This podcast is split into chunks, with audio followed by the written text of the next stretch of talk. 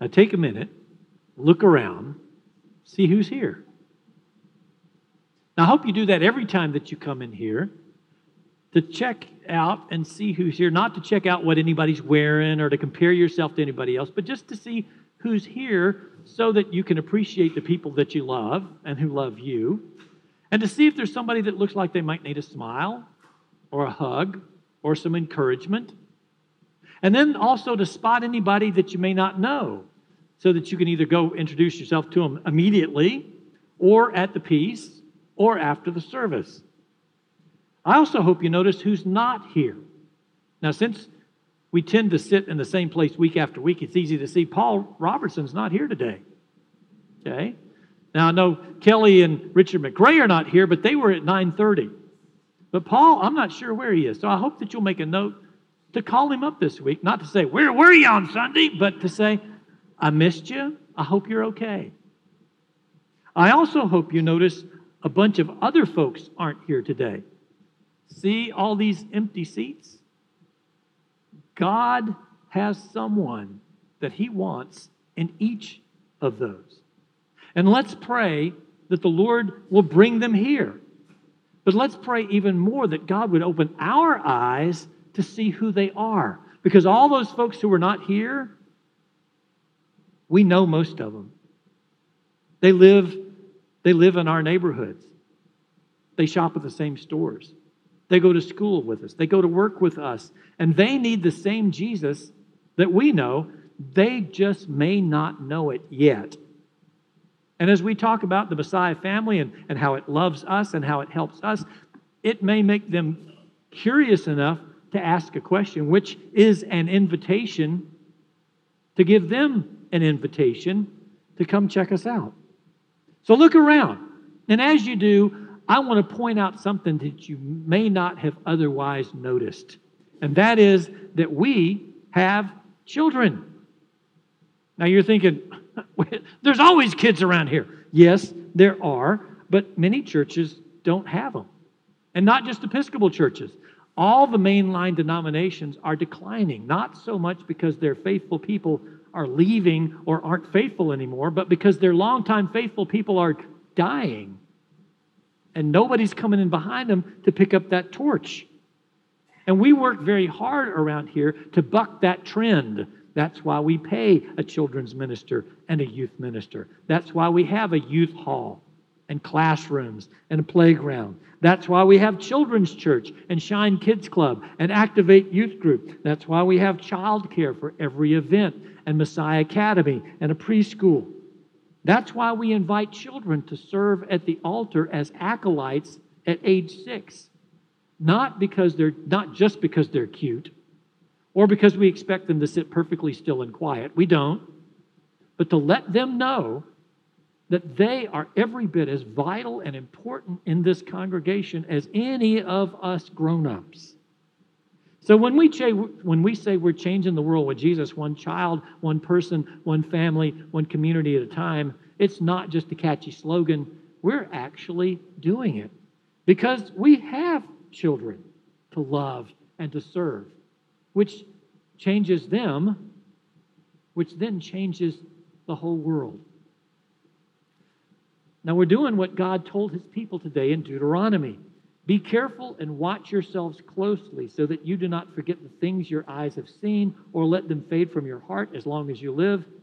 Teach them to your children and to their children after them. God says that because passing on the good news that God loves you and wants you in His family, passing that on is vital to our children and to all of us. It's vital to our children because if we don't tell them, who will? And if we don't tell them, how will they ever know how much God loves them and what God can do in their life? And it's vital to us too because if we don't tell them, they won't know, and the good news of God dies with us. The good news is we have children. Hi, Mackenzie. Hi, Sophia. Hey, Delilah. Glad y'all are here. We have children.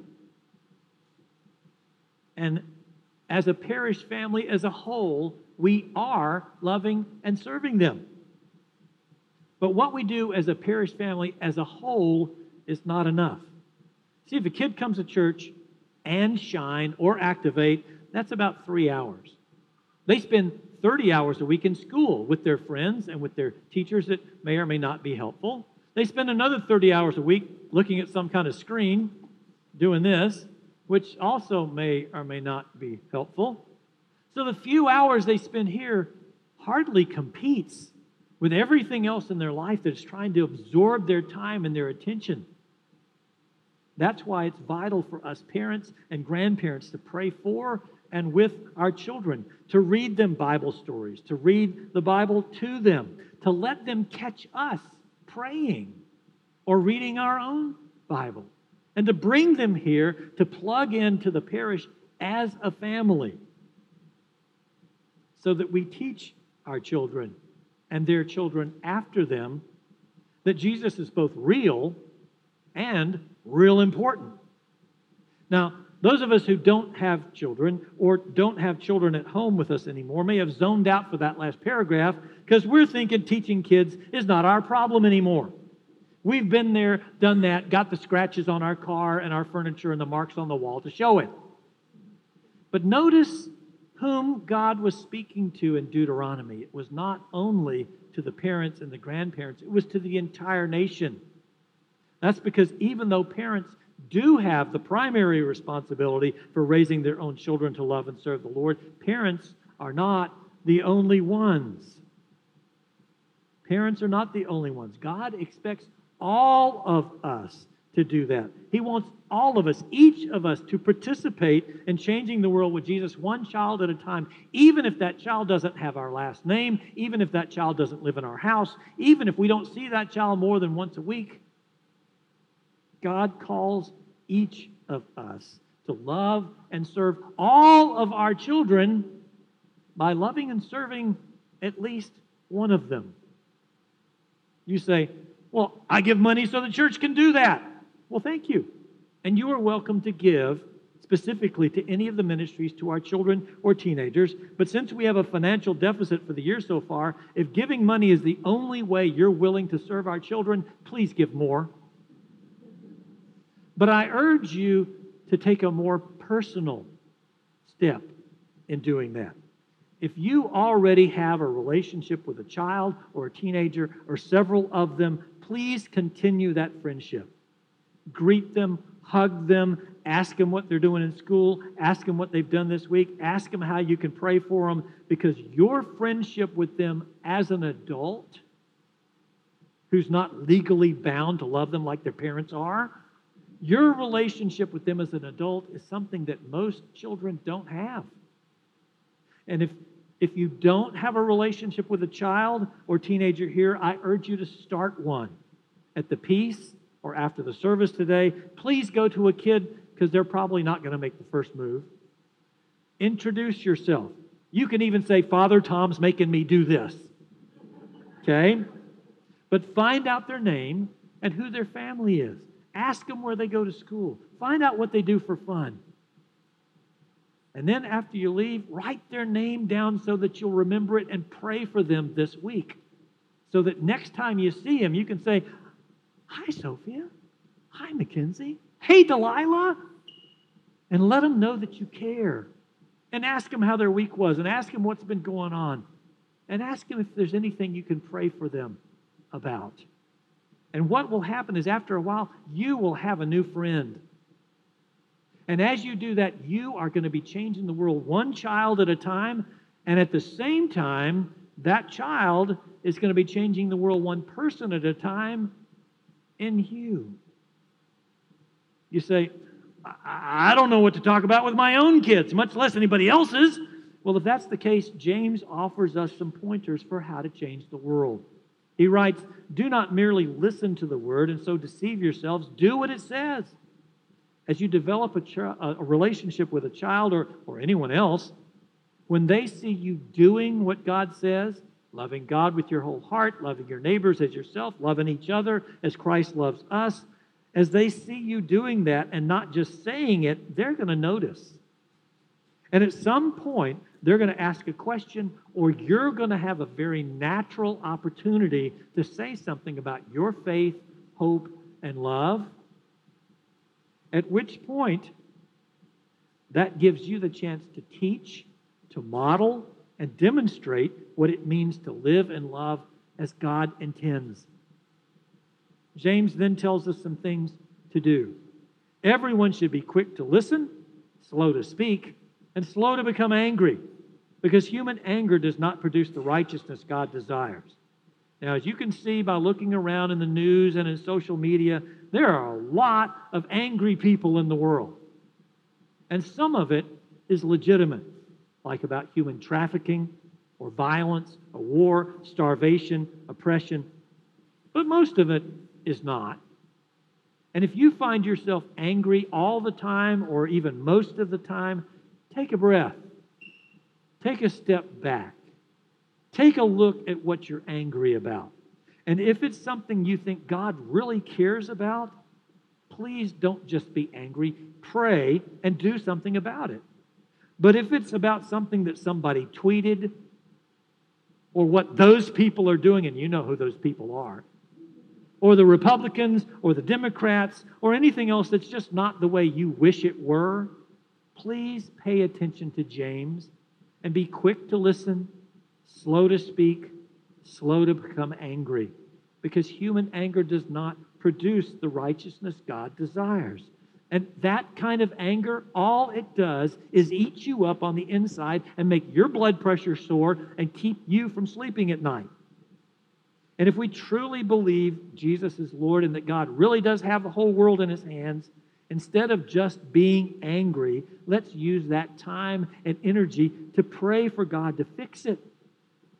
And if he gives you an opportunity to do something about it, do it.